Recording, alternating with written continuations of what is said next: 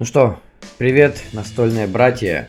Здравствуйте, те люди, которые стойко воспринимают мой микрофонный бубнеж. А, я снова к вам вернулся. Жаль, что не так быстро, как вы рассчитывали, но тем не менее, а, я все-таки на какое-то короткое время а, буду появляться в ваших эфирах раз, может быть, два раза в месяц. Пока вот так вот. Если вы уже успели забыть, меня зовут Алексей, и это новый выпуск подкаста «Сумасшедший кубик».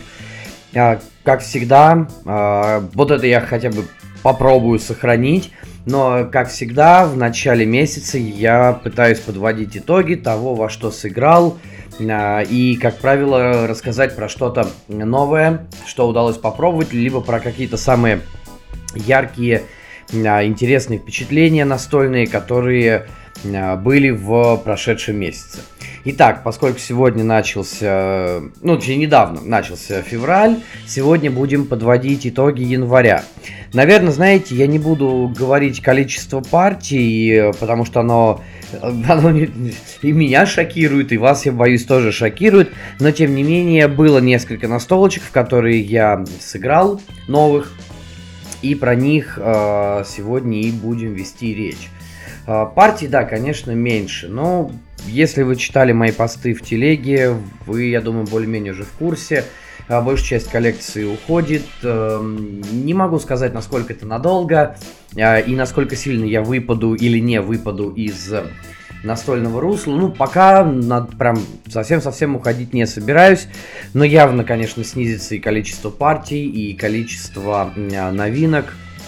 А, с другой стороны, может быть, меня дойдут руки до того, чтобы в конце концов э, рассказать, что осталось, э, какие игры, по какому принципу я их оставил.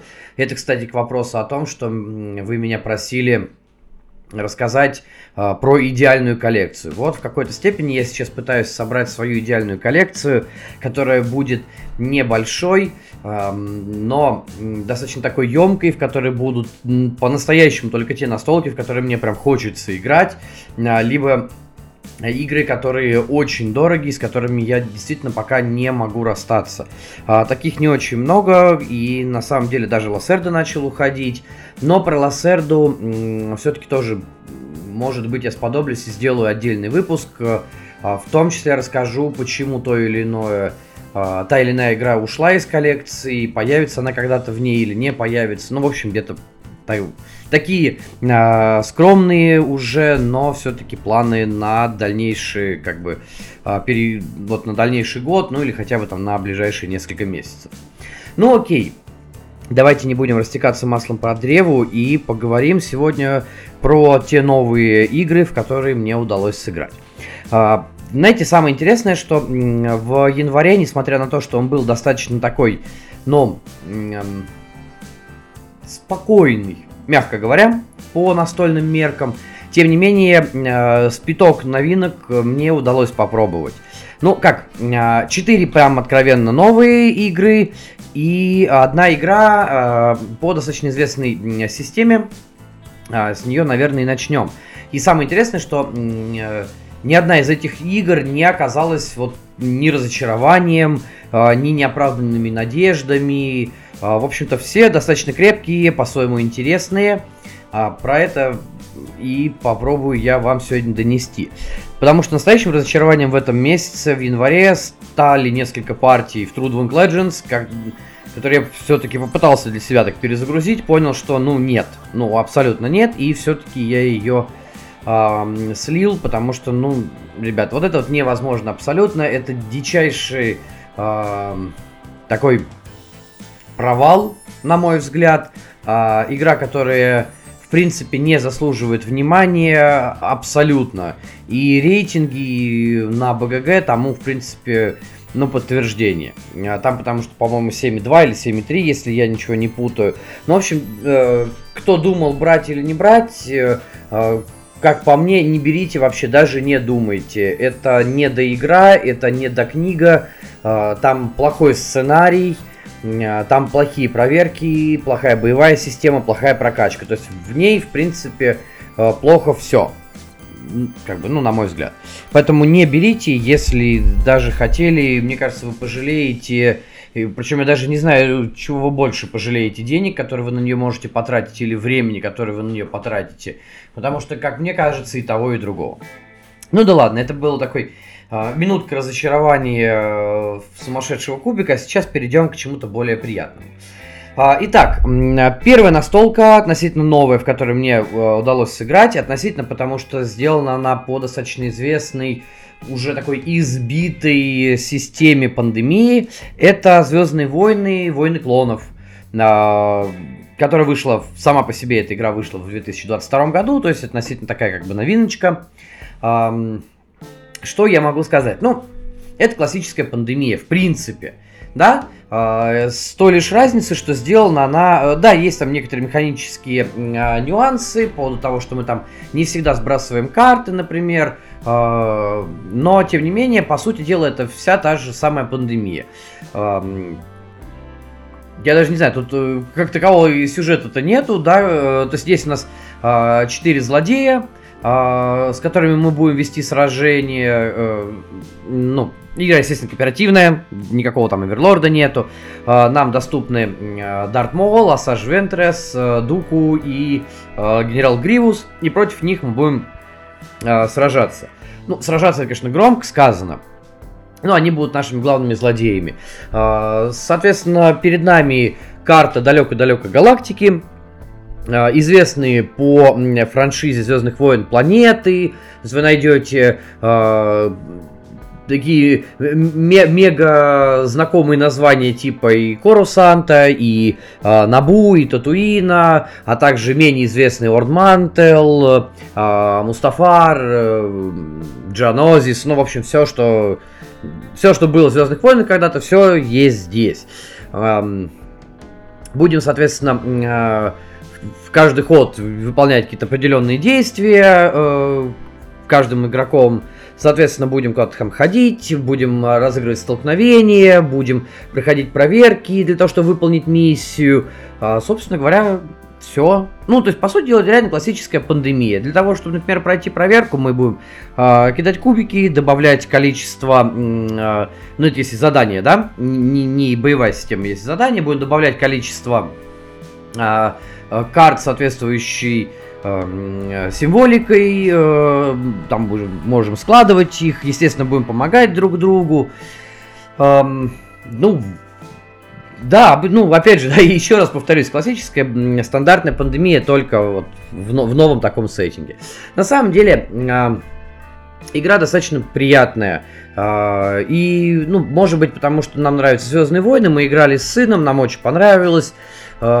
Она простая, очень легкие правила, э, очень такой низкий порог вхождения. Ну, по сути дела, мы передвигаем своих э, джедаев э, между планетами, то есть просто перемещаемся, сражаемся с армией дроидов, потому что, ну, поскольку это клонические войны, мы как джедаи республики сражаемся против сепаратистов, соответственно, вот и все. А, по прибытию на планету целевую, там где есть задание, мы можем попробовать выполнить это задание. Соответственно, несколько уровней сложности, которые отличаются просто количеством этих заданий. А, треки вторжения, треки а, угрозы. Соответственно, проиграть можно, если трек угрозы, ну, жетон на трек угрозы достигнет конца. Все.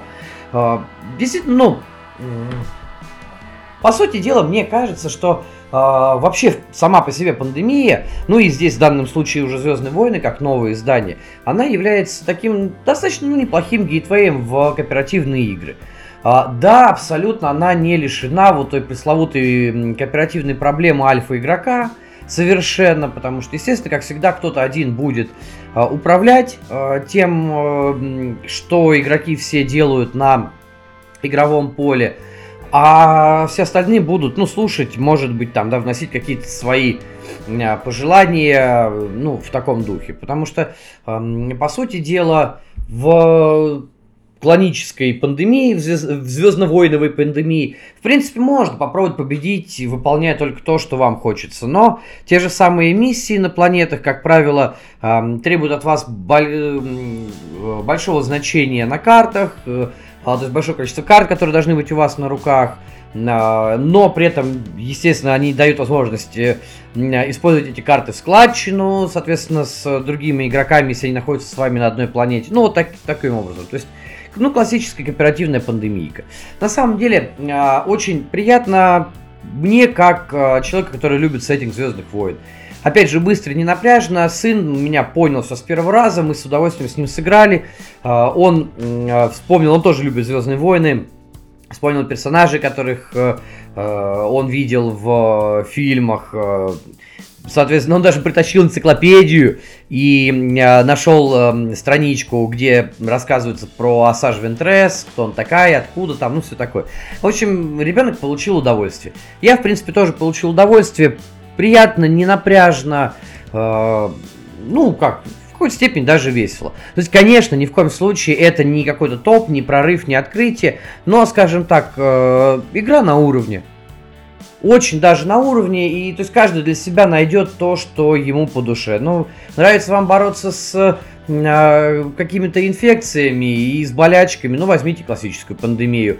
А нравится, а если вам там больше нравится э, научная фантастика и э, разбивать пух и прах армии дроидов, да, вообще не проблема, возьмите Звездные войны, вот эти новые, ну, новую пандемию, и все, и играйте в нее.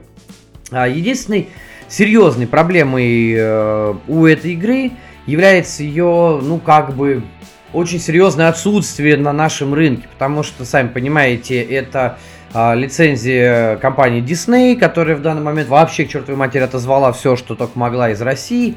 Соответственно, можно было привозить только исключительно откуда-то из-за границы или перекупать у кого-то. А, вот и все. На самом деле найти можно. То есть ее везут, э, э, по-моему, как бы я сам брал у РБГ Русборд Гейм э, на предзаказе, но ее Э, по-моему, София из Mars Games, она, по-моему, тоже там сбор был на нее, могла ее привести. Ну, в общем-то, в принципе, найти, условно говоря, можно, да, если вы хотите. А, но, соответственно, из-за того, что это поедет из-за границы, доставка и прочее, цена, конечно, на нее не самая приятная. Ну, опять же, если вы фанат Звездных войн, наверное, вам стоит к этому присмотреться. Да, это будет еще одна может быть настолка в сеттинге Звездных войн.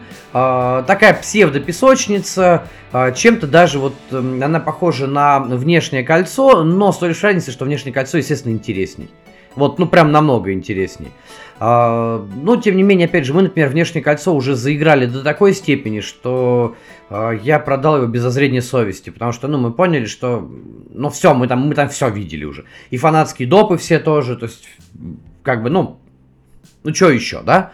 А все-таки песочница э, э, это такой жанр, который, как мне кажется, иногда становится менее интересным, когда ты видел в нем уже все абсолютно. То есть это не, э, это не те же евро, у которых реиграбельность будет намного-намного выше.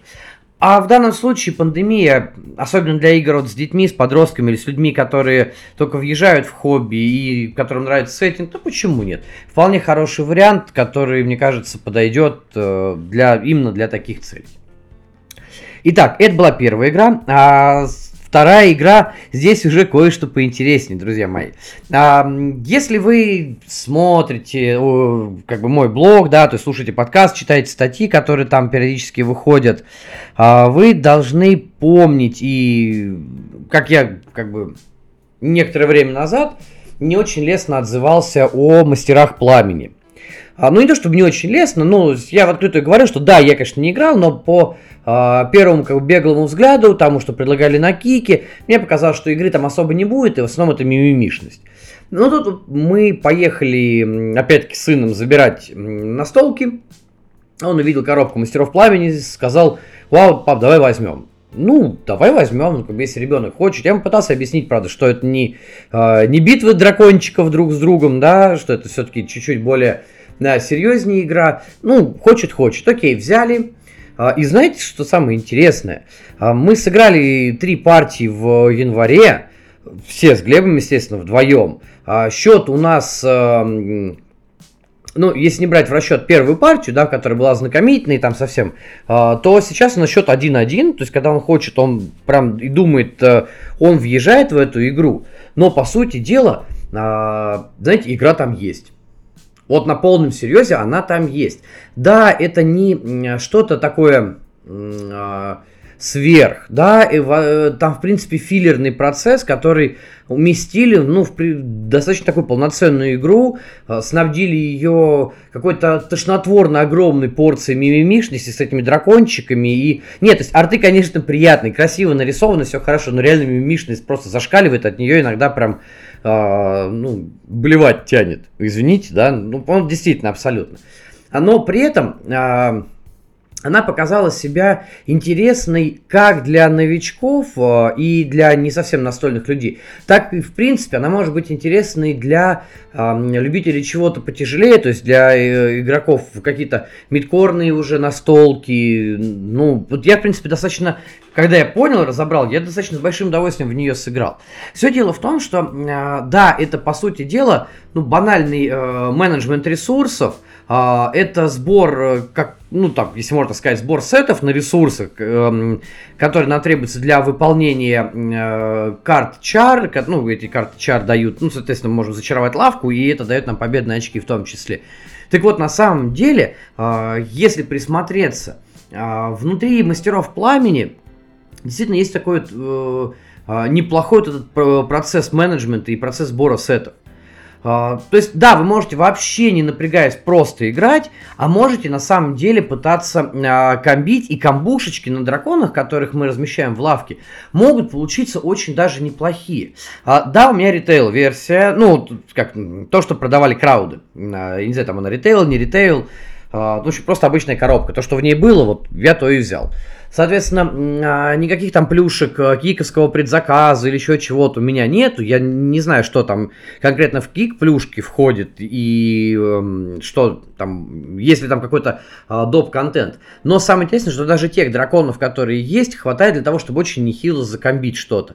Те же самые карты чар, которые позволяют нам всех драконов активировать. То есть, соответственно, вы смотрите а, что где находится, вы понимаете, как лучше сыграть э, для того, чтобы э, получить наибольшую выгоду. И вот действительно, казалось бы, вот эта э, хреновая мимимишность, а на самом деле очень неплохой процесс. Он, конечно, не такой медитативный, как, я не знаю, а, тот же самый ну, Азуль, вот, как бы, да, ну, я имею в виду, как, или как, ну, вообще какие-то абстракты, там, как Гарин, тот, в который я играл. То есть ничего такого, конечно, медитативного там нет, да, но при этом достаточно интересно. А, я, когда в нее первый раз сыграл, мне чем-то, знаете ли, напомнило э, Canvas, который там Холст у нас э, лавка, по-моему, выпускала, да. А, так вот, э, вот то, то же самое. То есть за оболочкой а, простой семейной игры может скрываться достаточно серьезное мозголомное действие. Но если все-таки канвас, он действительно может быть мозголомный, с а, правильным сопоставлением вот этих вот фрагментов на картах, а, для того, чтобы получить лучшие сеты, для того, чтобы заскорить максимальное количество очков. А, и цели там, ну, серьезные достаточно.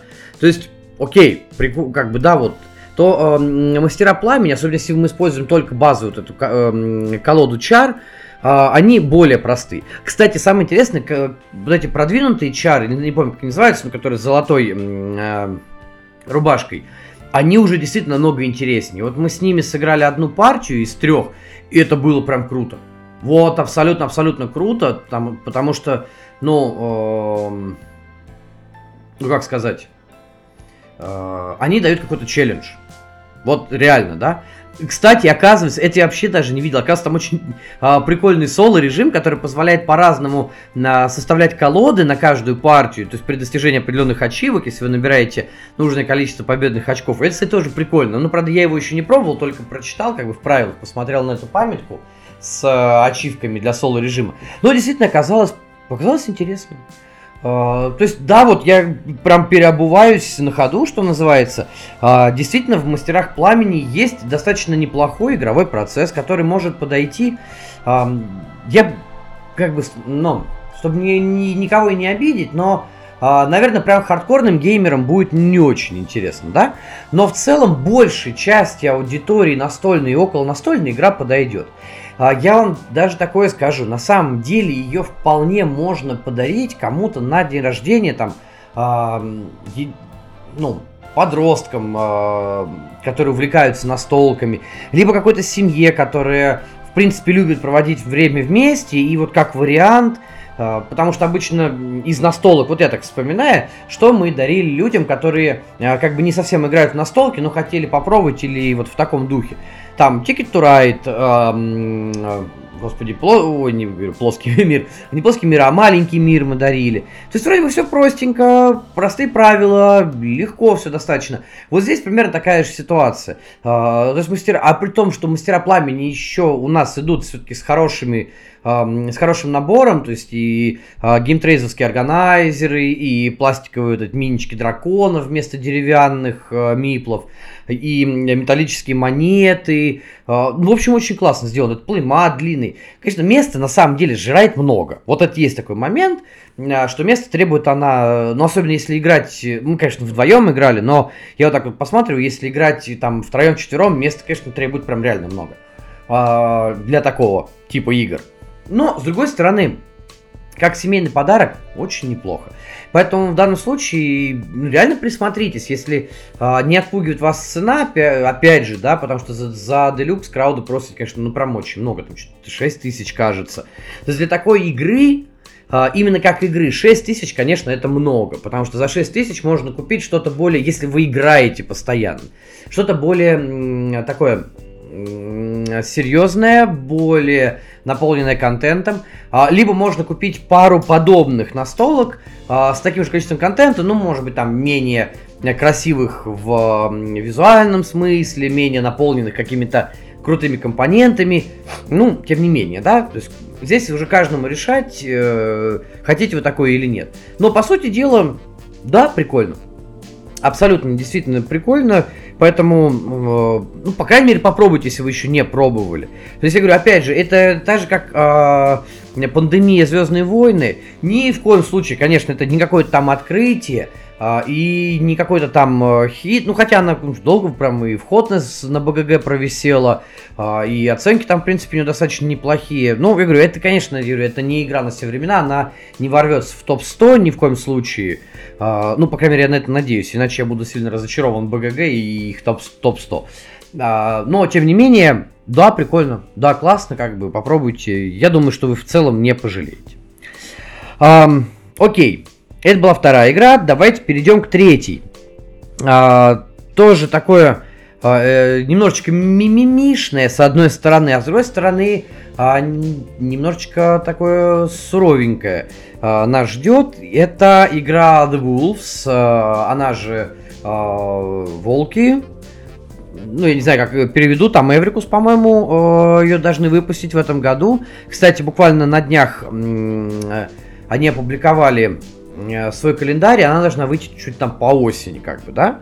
Эм, тоже мимимишная с виду игра. Э, ну, то есть в том плане, что оформление у нее достаточно такое эм, красивое, немножечко яркое. Э, и издалека, э, когда, ну, по крайней мере, когда я на нее смотрел э, первые разы, э, я так думал что это прям, ой, прям очень-очень семейная, как бы, игра, да будет, ну, по крайней мере, по оформлению. Но потом, когда я начал в нее больше вглядываться, понял, что, ну, ничего там... Как бы, да, она может быть семейной, но, тем не менее, а, это настолка из э, серии магов леса, которые уже успели многие прозвать мразями леса, который имеет очень красивое такое приятное оформление, э, прекрасный такой продакшн, но при этом дает достаточно злой геймплей. Вот злой от э, слова совсем. Но что самое интересное, а, это даже не то, что мы опять получили под оберткой а, чего-то а, доброго, милого, ну или хотя бы а, приятного глазу. Э, что-то злое, да, но и в том, что геймплей и сами механики, которые там есть, они достаточно интересны и, ну, скажем так, мягко говоря, необычны. Я такого э, сходу даже не вспомню. Значит, смотрите, все дело в том, что у нас э, каждый игрок э, представляет из себя э, волчью стаю. А, причем не просто какую-то там а, абстрактную, а для каждого игрока характерно а, своя, свой вид, скажем так, да, подвид а, этих вот а, волков, волков. Соответственно, там есть там степные, э, снежные волки, лесные, да, э, и каждое э, наше действие имеет определенную цену, а цена это связана с теми тайлами местности, которые есть у нас на планшете. То есть исходно, стартово мы получаем 6 тайлов, э, каждый, этот, каждый игрок. И для того, чтобы что-то сделать, мы должны флипнуть эти тайлы. А, причем а, там у нас несколько вариантов действий, то есть мы можем передвинуться, а, можем использовать вой для того, чтобы а, призвать к себе в стаю новых а, представителей, да, то есть новых волков, а, построить там а, свою нору или логово, ну, в общем, в таком духе. А, соответственно, для того, чтобы это сделать, мы должны флипнуть тайлы с той территории, на которой есть целевое, э, цель нашего действия. То есть хотим э, перейти, допустим, да, э, у нас есть, э, регламентируется там э, количество э, действий движения, э, ну, там, и, и количество э, особей, которые мы можем подвинуть, да, но если мы хотим куда-то перейти, мы должны выбрать целевую точку. И, соответственно, целевая точка, точнее, террейн на целевой точке, э, и будет обозначать э, тот тип тайлов, который мы должны э, флипнуть. Но Самое интересное, что у каждого из представителей, почему я сразу говорил, что у нас есть там степные волки все прочее, да, то есть игра в какой-то степени асимметрична, немножечко. А у каждого вида есть один э, двухсторонний тайл, на котором обе стороны одинаковые. Он, скажем так, видовой тайл. То есть, ну понятно, что снежные волки это снег. Снег и лед, и один из тайлов будет э, относиться непосредственно, ну, будет с двух сторон э, снежный. Так вот, для того, чтобы сделать любое действие, нам нужно флипнуть те тайлы, которые, э, как я уже сказал, являются целевыми. Хотим э, завыть и призвать себе одиноких волков, которые просто без стаи, значит, мы должны выбрать тот тайл, который соответствует этим волкам. Э, то есть там, где они находятся. Вот и все.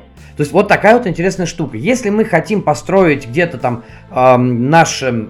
Э, там нашу нору, да, в которой будут жить наши волки, Соответственно, мы должны флипнуть тот тайл, а, те тайлы, да, э, точнее, потому что вот постройка это, допустим, два тайла, да, перемещение это один тайл, а, мы должны перевернуть. А, соответственно, мы должны флипнуть только э, как раз ту зону, которую мы должны, э, в которой мы хотим построить, то есть тот тип местности. Вот таким образом, э, чередуя этот тип местности, такие, и чередуя, соответственно, варианты действий, э, мы можем, ну, неплохо так комбить, скажем так. А, вот этот момент меня очень сильно поразил. Вот действительно, это очень прикольно а, именно в игромеханическом смысле. А, потому что не всегда мы сможем сделать то, что нам действительно хочется. А, хотя бы из-за того, что у нас просто ну, нет этих тайлов. Нам приходится думать, подбирать, окей, а, а если сейчас я сделаю вот это действие, а потом сделаю вот это действие, там оно мне что-то может принести, потом либо дополнительные действия, там есть жетончики, либо жетончики там Джокера территории, ну, в таком духе. Соответственно, э, начинаешь какую-то выстраивать цепочку действий. Но в эту же цепочку, естественно, вообще с размаху может ворваться любой другой игрок, который будет ходить после вас. Потому что не всегда эту цепочку э, можно сделать за два доступных нам базового, базового действия, если у нас нету э, джокеров, позволяющих совершить еще дополнительно что-то. Э, вот так вот. И где ты начинаешь думать, просчитывать вариант. Так, окей, кто куда может пойти. То есть в данном случае мы получаем а, очень такой интересный ариоконтроль. А, при этом, что самое прикольное, четкого прямого взаимодействия здесь очень мало. Единственное действие, которое позволяет нам влиять на а, постройки или а, на представителей другого игрока, это действие воя для того, ну, то есть по типу действия воя, когда мы можем, как он называется, а, доминирование, вот вспомнил, это действие доминирования когда мы как вой, то есть по э, распространению, да, то есть когда мы э, выбираем действие э, там завыть и призвать, да, э, мы смотрим на какое расстояние мы можем это сделать. Вот здесь примерно то же самое по расстоянию, но мы должны флипануть не два тайла, а три. Так вот, здесь э, вот эта механика э, де, оплаты действия, она во всей красе представлена, потому что люб, вот по-любому технически только один тип местности может быть доступен для доминирования каждому из видов э, э, стаи, из видов волков базово.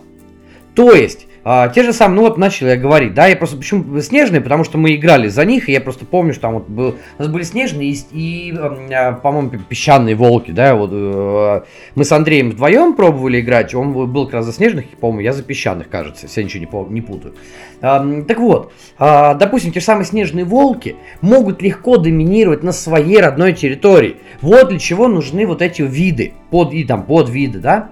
Но Джокеры э, вот этого Тирейна, они позволяют нам доминировать еще где-то. То есть, соответственно, мы флипаем два э, тайла, которые есть у нас, могут быть, э, то есть тех же самых снежных волков, допустим, они могут задоминировать в степи. Э, ну, там, вот как-то зеленый зон, там, или луга, там, я не знаю, как переведут. Э, ну, мы можем задоминировать только в том случае, если есть Джокер terrain а. Все. А Джокер terrain а получается точно так же, как и а, Джокер действий. Получается при помощи другой, уже более известной механики. И, кстати, очень интересно, мне эта механика тоже нравится. А, механики прокачки своего планшета, то есть такой tableau building. Прокачка здесь выполнена а, абсолютно точно так же, как в Ганзийском Союзе, а, в древние времена, уже там, да, 12 лет назад, или когда там, по-моему, 12 лет назад она вышла, да. Так же, как в Серпе, который более новый. То есть мы снимаем логово, мы снимаем э, норы, мы снимаем новых волков э, с планшета, со своего, с личного, да, и таким образом мы открываем либо возможность дальше двигаться, либо возможность большему количеству особей двигаться, либо мы просто там, э, если мы сделали призыв, там призываем нового волка, мы открываем победные очки. Плюс там, кстати, есть еще охота, но охота сделана вообще прикольно, нужно окружить еще дичь, то есть просто так э, нельзя ее поймать. Ну, такие тоже э, штучки есть, и тоже мелкие детали, которые как бы немножечко привносят толику нарратива в игру, ну то, что это действительно стая э, волков, которые а, пытаются э, расширить свое влияние и прочее.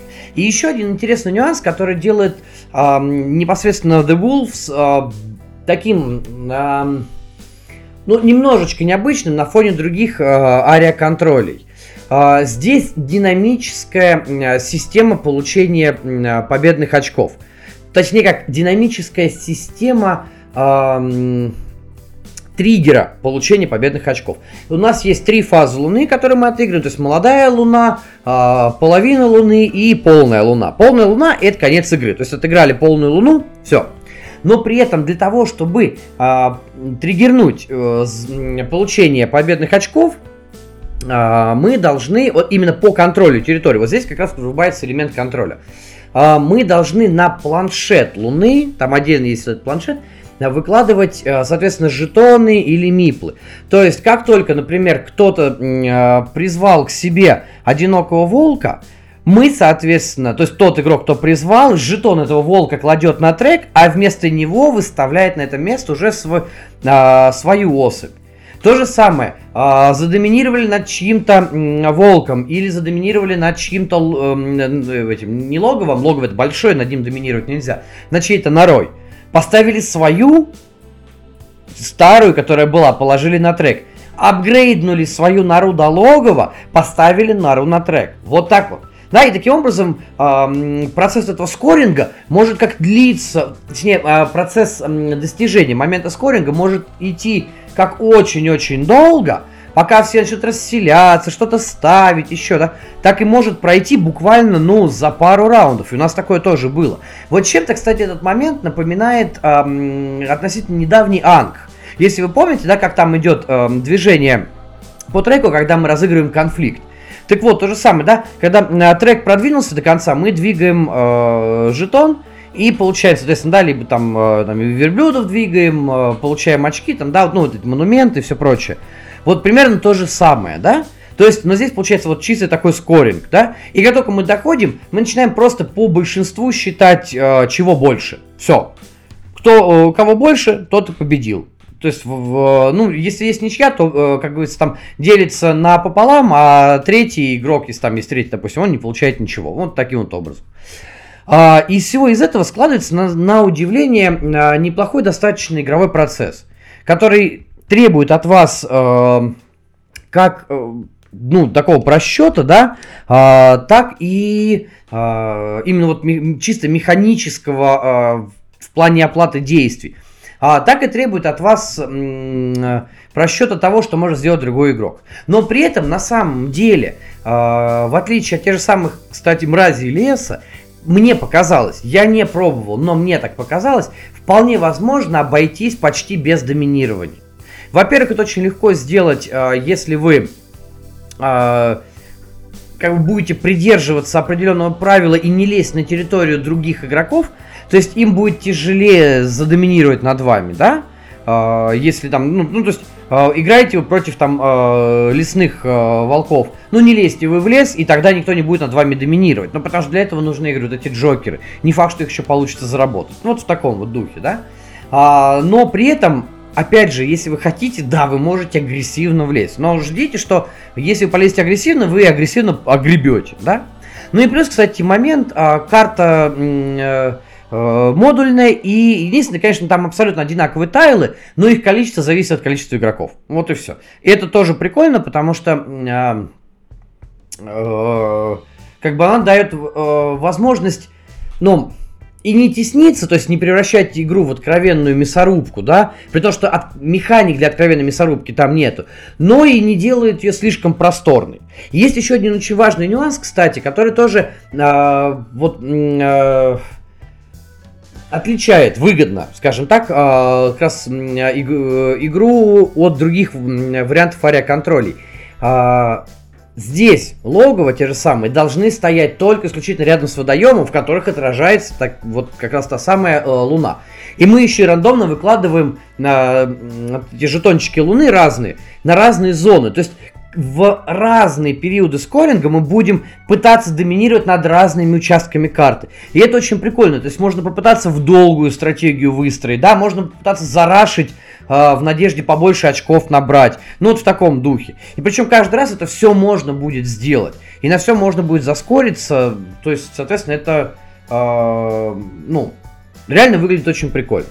Поэтому э, на самом деле а, ну, к сожалению, как бы, да, я сейчас э, а, волков уже продал, но, но, очень как бы посмотрю и подумаю, вполне возможно, что я впишусь в локу. Потому что все-таки текст там есть, и мне кажется, что людям будет ну, удобнее играть, если у них будут эти памятки, подсказки все-таки на русском языке. А сделано, кстати, там все очень красиво, и сами даже э, планшеты очень приятные, и на них вот это все написано, и пытаться там как-то переводить, и не дай бог даже на них что-то клеить, вообще ни в коем случае не надо. А вот э, сыграть в локализованную версию, может быть, кстати, я ее возьму и сыграю. Потому что действительно, э, ну, даже как те же самые маги леса. Мне кажется, это будет все-таки какой-то степени нишевая игра, потому что ариаконтроли не, не самый такой популярный топовый жанр, по крайней мере в России, да? Но тем не менее, она, мне кажется, очень хорошо найдет свою аудиторию именно за счет а, этого сочетания необычной оплаты действий и сочетания вот этого необычного скоринга, который мы до этого в том же самом Анхе видели.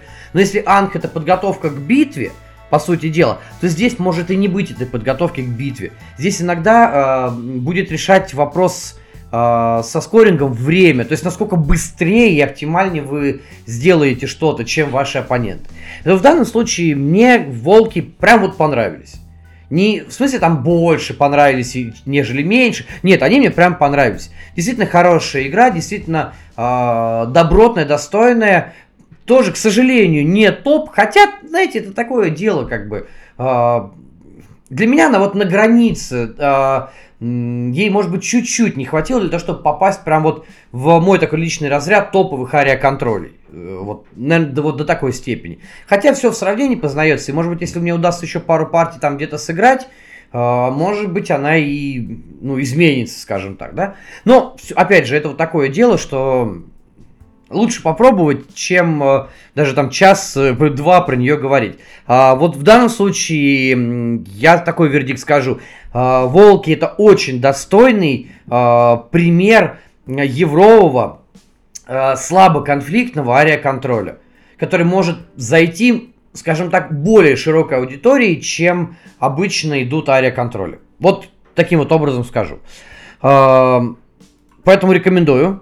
Реально есть возможность, попробуйте, если есть возможность до релиза, попробуйте, попробуйте до релиза. Действительно, э, ну, она стоит того, поверьте мне.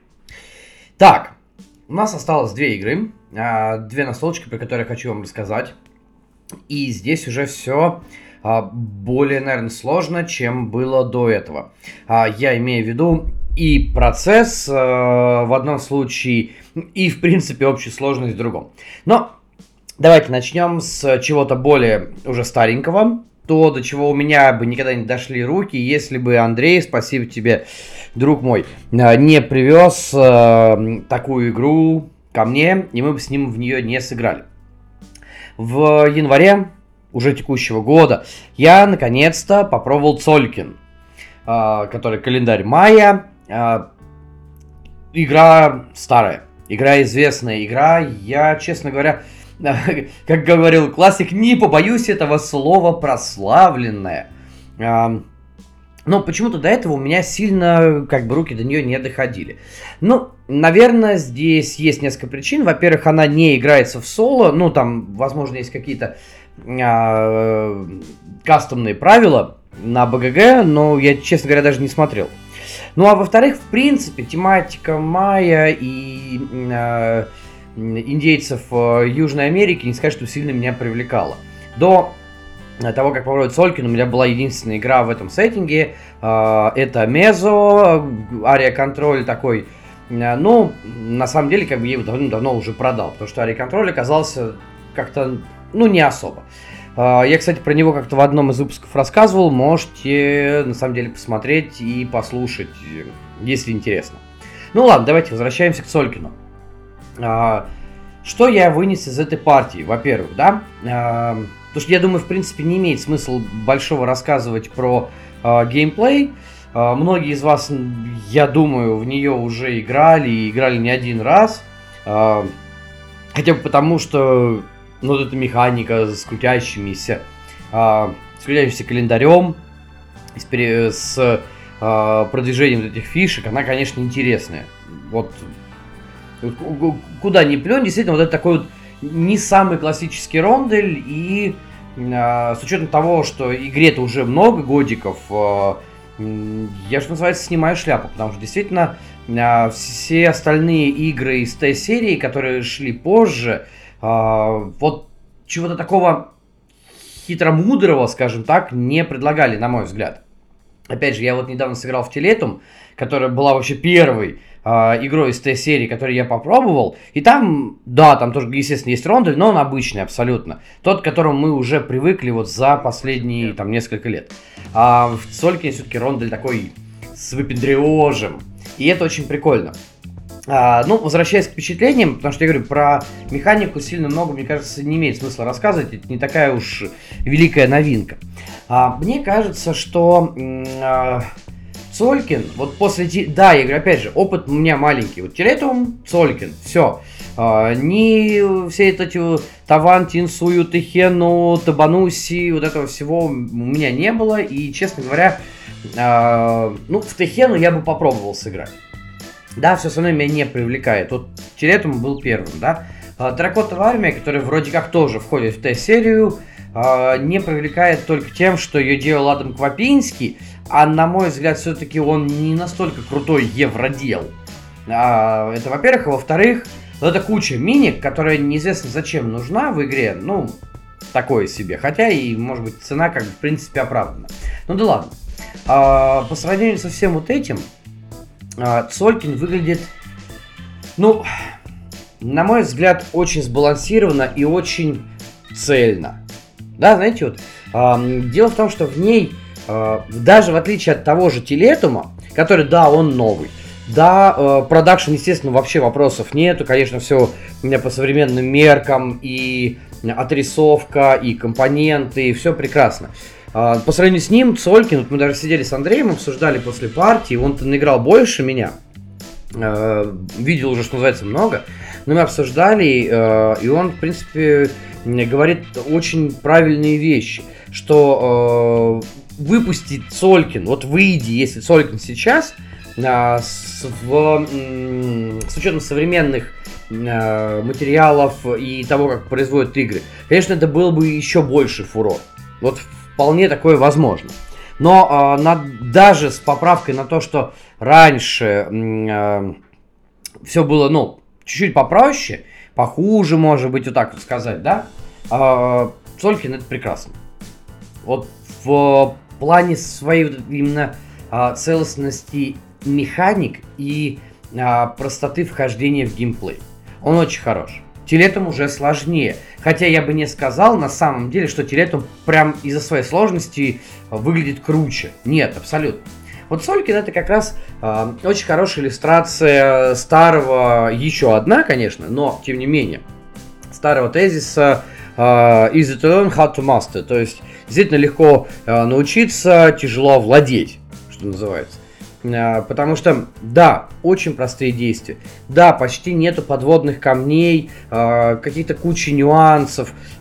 Окей, у нас есть, у нас есть реально два варианта действий. Либо снимаем э, фишки, либо ставим фишки. Все. При этом снимаем, делаем действия. Все действия достаточно простые. И так или иначе они позволяют нам либо получить ресурсы, либо продвинуться по трекам. Ну, я, конечно, утрирую да, но тем не менее, по сути, храмы, э, наука, да, либо, ну, вот если это можно назвать там, скажем так, треком, ну, там, или может быть трек исследований, да, э, ну и, соответственно, покупка тайлов, э, э, этих бонусных, которые либо в конце игры э, дают нам победные очки, либо в течение партии что-то позволяет там, да, меньше кормить своих рабочих, ну, то есть, типа, иметь какой-то запас и прочее. И при всем при этом, вот, все очень органично. Мне очень понравилось, что в игре действительно э, мало того, что есть над чем подумать, она дает возможность э, играть с вот этими цепочками действий, которые мне очень нравятся. Когда мы пытаемся спланировать что-то на несколько ходов вперед, и от этого, соответственно, выстраиваем свои действия и выстраиваем тот алгоритм, который мы хотим сделать. То есть я хочу получить на выходе вот то-то, то-то, то-то. Мне для этого нужно сделать вот это, вот это, вот это. Все. Соответственно, мы понимаем, кого можно оставить на подольше, кого можно э, э, там, скажем так, побыстрее шафлить каких-то вот этих вот рабочих, ну, какие-то фишки, да, чтобы получать что-то. Опять же, расстановка э, фишек по календарям, ну, вот этим, по секторам, да, э, причем даже с учетом того, что мы играли вдвоем, тем не менее, все равно, да, там же фишки нейтральные есть, вот расстановка этих фишек э, и возможность э, просчитать, когда, где окажется какая фишка, даже с учетом там возможности э, перевернуть свой а, как бы, ну, вот эту памятку свою и прокрутить по, на там, два сектора календаря или, вот ну, в таком духе, все равно есть возможность что-то просчитать, и это, мне кажется, интересно очень сделано. При этом э, вот этот просчет, он не требует больших многоголовных усилий. То есть в этом плане Лассерда как раз-таки более нагруженный и даже иногда где-то перегруженный. Ну, если не быть знакомым с его играми, и не влезать как бы в его голову через его настолки, а, потому что, ну, я уже несколько раз в своих выпусках говорил, что когда влезаешь в Лассерду, начинаешь понимать, как он э, думал, тогда становится проще. А в э, Цолькине вообще нет смысла э, пытаться влезть э, в голову авторам и пытаться как бы предугадать, что же они думали, хотели сказать. Здесь все на поверхности. Это прекрасно абсолютно. Вот этим мне Цолькин очень понравился. Да, возможно, сыграла... Э, роль э, то, что я, в принципе, в этой партии выиграл. Хотя на самом деле, э, даже вот к середине партии, когда только начал все понимать и э, как бы, ну, думал, что нет, вообще еще все проиграно, но я уже э, осознал, что да, действительно, это интересно. То есть, да, действительно, это тот самый, э, тот самый евро, которое, в принципе, не зазорно держать у себя и не зазорно показывать точно так же новичкам.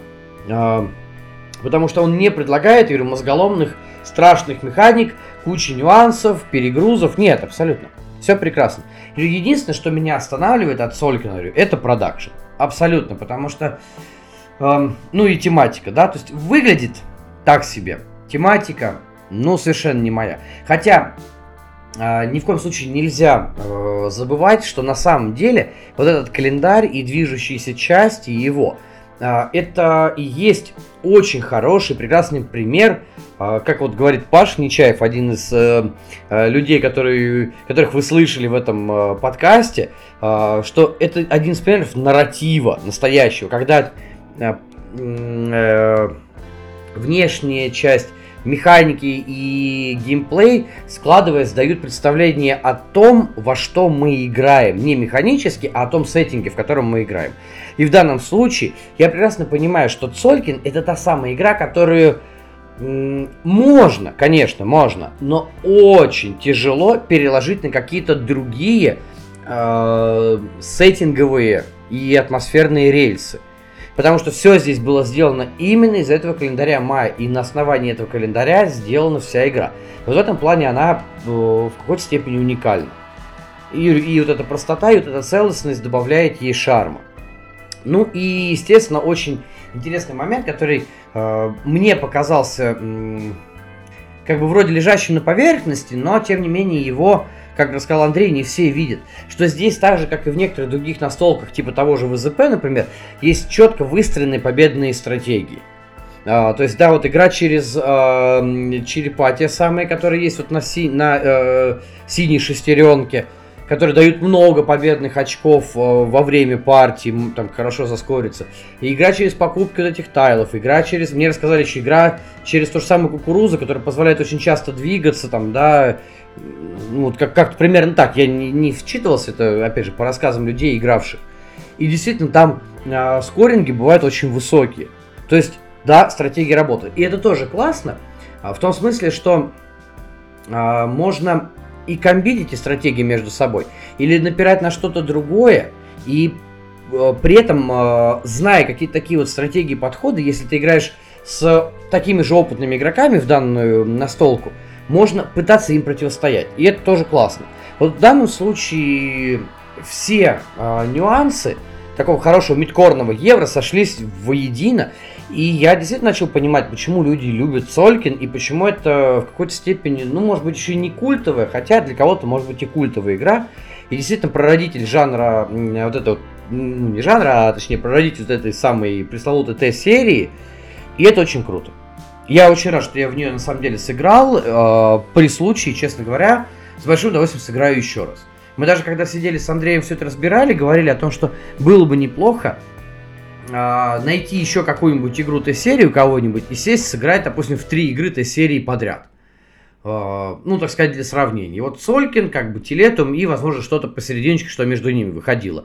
На мой взгляд, было бы, кстати, прикольно. Вот если у вас есть опыт э, Т-серии, там, неважно какой, большой, маленький, но вы играли почти там во все или во все игры Т-серии, ну, ребят, напишите в комментах э, к этому выпуску, что вы думаете, и вообще, как бы, давайте тоже обсудим, потому что мне э, стало прям, прям реально интересно. То есть я под, после Цолькина, после Телетума я захотел прям попробовать а, другие игры, опять же, чисто для того, чтобы понять, а, как они механически работают и что там есть нового, что там есть интересного и как они вообще эволюционировали. Вот, то есть, эм, ну, формально вот у меня есть эм, опыт первой игры э, Т-серии, скажем так, и последний на данный момент. Ну, я не знаю, что можно считать последний там Телетум или э, Таракотовую армию. Ну, примерно давайте вот пусть, я говорю, вот, скажем так, последний, потому что 22 год, и то, и то. Вот что как бы в эволюционном геймплейном а, отношении и механистическом отношении произошло с серией. Поэтому, если знаете, напишите обязательно, и мы все это попробуем с вами обсудить.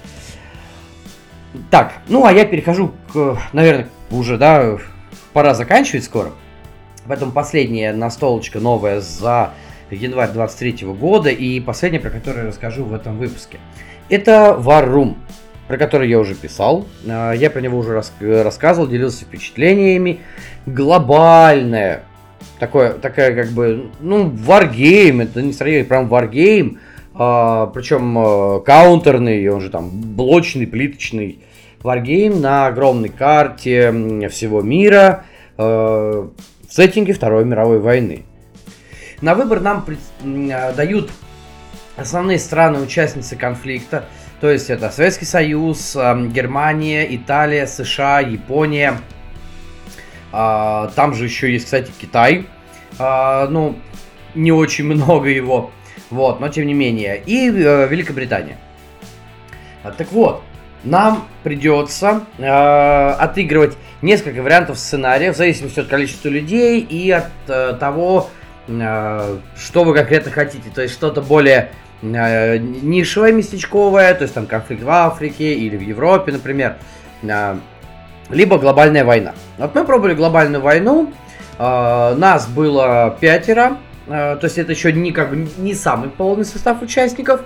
И в таком случае один человек за союзников играл и за Китай, и за США, по-моему, Китай США, по-моему, вместе, если я ничего не путаю. А э, один из участников э, стран оси играл и за Германию, и за Италию. Там еще э, это, Япония тоже есть. Вот. Э, ну, по сути дела, это, наверное, первый мой опыт в такой настоящий большой каунтерный варгейм. Потому что до этого единственный варгейм, в который я играл, был, это, э, были неустрашимые. И то только Нормандия, как бы. Вот, а здесь прям огромный каунтерный варгейм э, с большим количеством э, вариаций действий, там, действия и э, с, большим, с большой свободой, скажем так. Однако при этом он тактически выверен, э, и, ну, наверное, относительно других варгеймов, про которые мне доводилось слышать, он не настолько перегруженный. А, сам игровой процесс, можно сказать, разделен на две части. Первая часть это, а, собственно, действия на а, глобальной карте. Для того, чтобы выполнить эти действия, мы создаем ряд приказов. У каждой страны количество этих приказов, скажем так, отличается, то есть большие страны типа Британии, Советского Союза, там Германии, и у них есть по 9 приказов, у стран поменьше, приказов меньше, соответственно, допустим, того же Китая, там, по-моему, их 6 вообще приказов, да. Но, опять же, это может нивелироваться, если в, ход, в ходе конфликта вы будете получать э, дебафы и, соответственно, дизмора... ну, понижение морали, и, соответственно, вы будете терять э, определенную часть сначала ресурсов, да, потом и приказов, ну, в общем, там, вплоть до того, что э, на самом низком уровне ваши войска будут дезертировать. Ну, вот, как бы такое тоже возможно. А, так вот, большая такая глобальная часть идет на вот этой глобальной карте а, при помощи приказов, по сути дела, мы передвигаем а, наши формирования. Формирование у нас делится на сухопутные на три вариации. Это пехота, артиллерия и танки. Есть авиация, соответственно, тоже есть истребители и бомбардировщики. И на море у нас Ой, не, не, вот на море не помню, кто. У, у меня был Советский Союз, у меня было очень мало кораблей, я им почти не пользовался. А, ну, что там есть авианосцы, эсминцы, а, крейсеры, по-моему.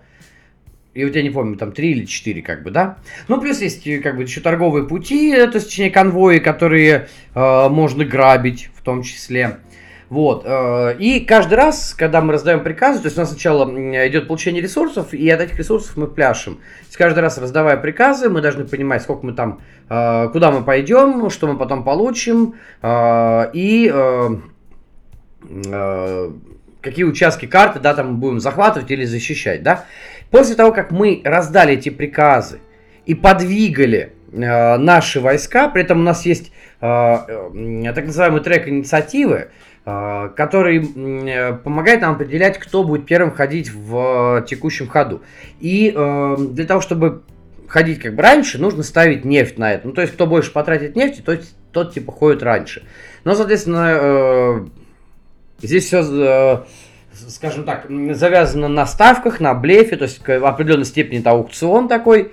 Соответственно, можно там поставить очень много нефти и не ходить первым. Ну, точнее, как там не то, что ходить первым, выбираешь. То есть тот, кто э, поставил больше нефти, тот выбирает, как, кем и когда он будет ходить. То есть можно хоть, допустим, выиграть это голосование и сказать, нет, я буду ходить последним. Ну, вот такая, допустим, ситуация. Да? А дальше, соответственно, раздав все приказы, мы начинаем по очереди вот в этом порядке хода передвигать свои формирования. И тут наступает самое интересное. А, как только мы все это передвигаем, наступает фаза конфликта, и, в этот, и уже этот конфликт разыгрывается на отдельных планшетах.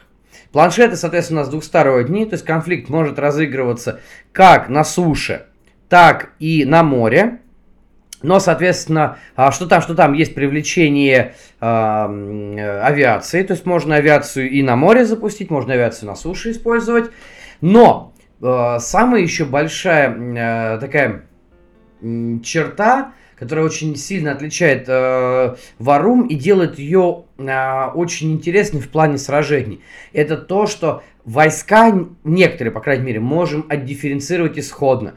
То есть, когда мы выставляем наши войска э, на этот планшет, а планшет, соответственно, он просто двухсторонний, потому что в конфликте могут одновременно участвовать только две стороны. А, мы ставим наши войска либо в атакующую, либо в защищающуюся позицию. И в зависимости от того, куда мы их поставили, мы будем кидать определенное количество кубиков, ну и, соответственно, пытаться прокинуть успех. А успех зависит от того, какой цвет выпал на кубике, а каждый цвет соответствует э, тому или иному типу юнитов.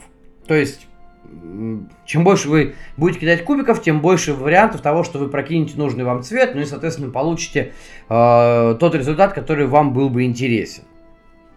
А, вот таким образом идет игра. Соответственно, у нас есть определенное количество раундов, которые мы должны пройти. Если за это время а, одна из фракций не захватывает а, определенные ключевые точки, по, соответственно, по количеству участников, да, тогда в таком случае объявляется э, подсчет по очкам, ну и, соответственно, по очкам считается, кто победил.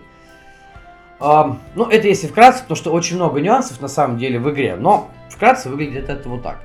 Э, знаете, я, в принципе, я уже писал э, в блоге по поводу того, что в целом мне Варум понравился, что действительно такое впечатление, что мы находимся за этой, этой глобальной картой и в качестве генералов просто передвигаем свои войска и определяем, кто где покруче, кто где посильнее.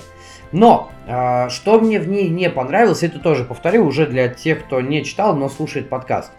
Мне очень, на мой взгляд, э, не понравился дисбаланс сил в игре.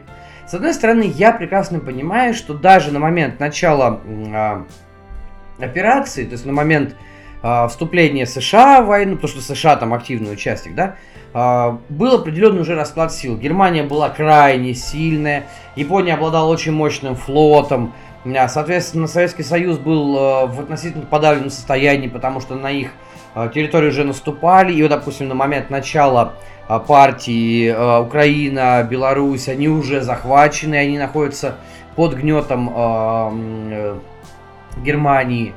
Соответственно, Плюс э, есть несколько пактов, которые, допустим, не позволяют союзникам заходить на территорию Советского Союза. Ну, в общем, там есть определенные вот эти нюансы.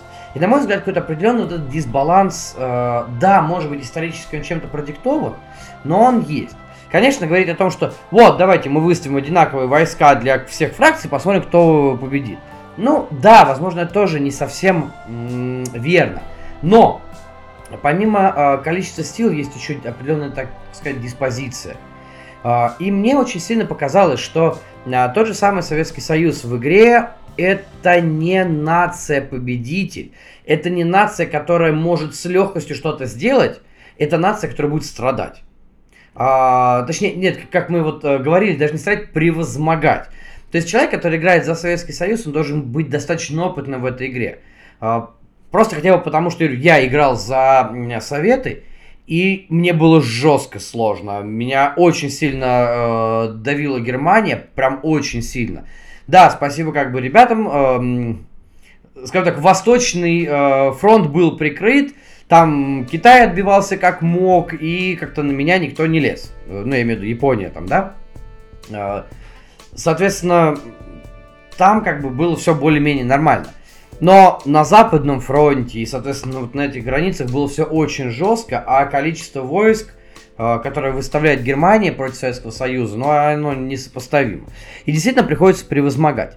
С другой стороны, а, при всем при этом, а, Япония, э, как бы с неплохим флотом, все равно в какой-то степени проигрывает тем же самым Штатам. И создается реальное впечатление, да, я понимаю прекрасно, мы об этом тоже говорили с ребятами, когда играли, что эта игра сделана американцем для американцев, по большому счету. Это мощная США, а, чуть послабее, но тем не менее, достаточно плотная такая Британия, хотя с какого бы, казалось бы, да? Вот, и, естественно, очень такая сильная как бы Германия. Но, по сути дела, а, все, что происходит на карте, и все, что происходит в игре, э, дарит впечатление, что реально американцы выиграли. Ну, как бы для меня, как для русского человека, и для человека, который знает историю своей страны, это немножечко, ну, я не скажу, что это прям, ай, дико, все в топку. Нет, ну это просто как-то нелепо. То есть вы пытаетесь сделать а, Wargame с настоящим каким претензий на историческую достоверность, и при этом вы делаете вот прям проамериканский варгейм. Ну, я говорю, да, я прекрасно понимаю, для кого это было сделано, но у нас же есть куча других варгеймов, а, которые люди любят, те же самые там, э, ну вот, пробуждение медведя то же самое, да, которое лежит, у меня до сих пор не, не могу никак попробовать. А, но, опять же, громадное множество людей играет в него, а, людям это нравится, и при этом это варгейм, который а, дает две стороны, а, вот те, которые исходно были в конфликте, то есть Советский Союз и Германия.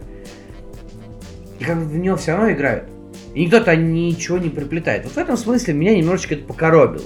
То есть а, не настолько, чтобы я не сел больше играть в нее. Мне хочется сесть поиграть, мне хочется понять, как играть лучше за Советский Союз. Я хочу, честно, попробовать Японию, потому что мне очень нравится, как у японца выглядит флот. Исходная диспозиция, она прекрасна. Мне кажется, а, с ней можно сделать очень много а, интересного, по крайней мере, на таком морском театре военных действий.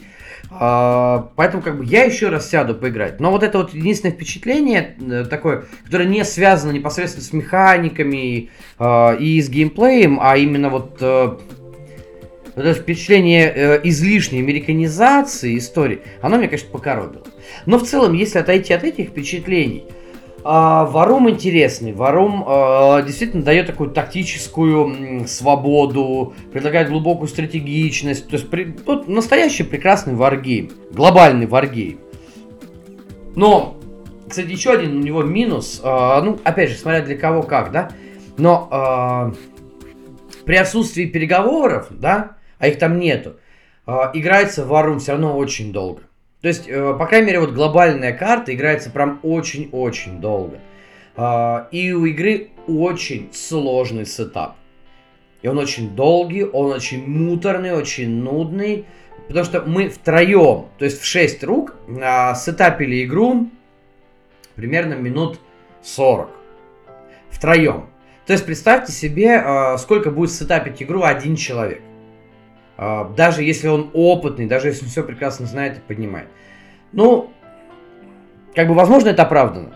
Не хочу ничего сказать, возможно, это оправдано, да, потому что ну, количество э, блоков, которые представлены в игре, оно громадное. Wargame, ну что об этом, что сказать.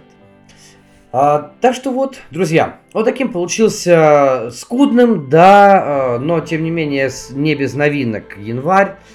А, что я могу сказать? Во-первых, спасибо еще раз вам всем.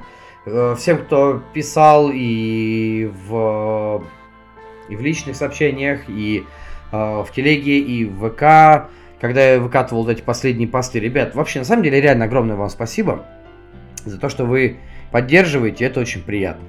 А еще я хочу сказать спасибо Я знаю, что моя жена не слушает этот подкаст, но спасибо ей и спасибо сыну, потому что на самом деле, когда мне в какой-то момент хотелось вообще всех чертям послать, мне, я уже писал об этом, мне жена сказала, что у тебя есть один человек, который очень будет ждать выхода твоего подкаста. Это Глебка. А, и, наверное, вот благодаря им все-таки а, до конца это дело все не закрылось. Да, все равно будет меньше. Я не буду уже вам, а, так скажем, стандартно говорить, увидимся через неделю, потому что я не знаю и не уверен, будет ли через неделю новый выпуск. Раз в месяц я абсолютно честно постараюсь сделать хотя бы какие-то вот так, подобные итоги с новинками, с э, чем-то впечатлившим меня или разочаровавшим. Может быть, где-то будут какие-то такие спецвыпуски выходить, что-то новое, э, какие-то антологии, может быть, какие-то топы или мысли. Но не, не каждую неделю уже, к сожалению, а может и к счастью. Может быть, нужно действительно дать перерыв, дать возможность выдохнуть себе в первую очередь, чтобы с новыми силами что-то закрутилось. Поэтому в любом случае, ребят, спасибо вам огромное, что вы все это слушаете, что вы поддерживаете меня. Надеюсь, вам понравился этот выпуск, ну или понравится, если вы его да, будете слушать не в ближайшие выходные, а там, может быть, через недельку, через две. В любом случае, это показывает, что, что на что-то я все-таки гожусь. И это, это здорово, действительно, ощущать такую поддержку. В общем, класс, ребят, спасибо вам огромное. Доброго рандома вам по традиции. Ну, точно услышимся через месяц, но я очень надеюсь, что получится и раньше. Играйте только в хорошие игры. Не забывайте про семью и своих близких. Любите их. Да и вообще любите настолки. Удачи. Увидимся. Пока-пока.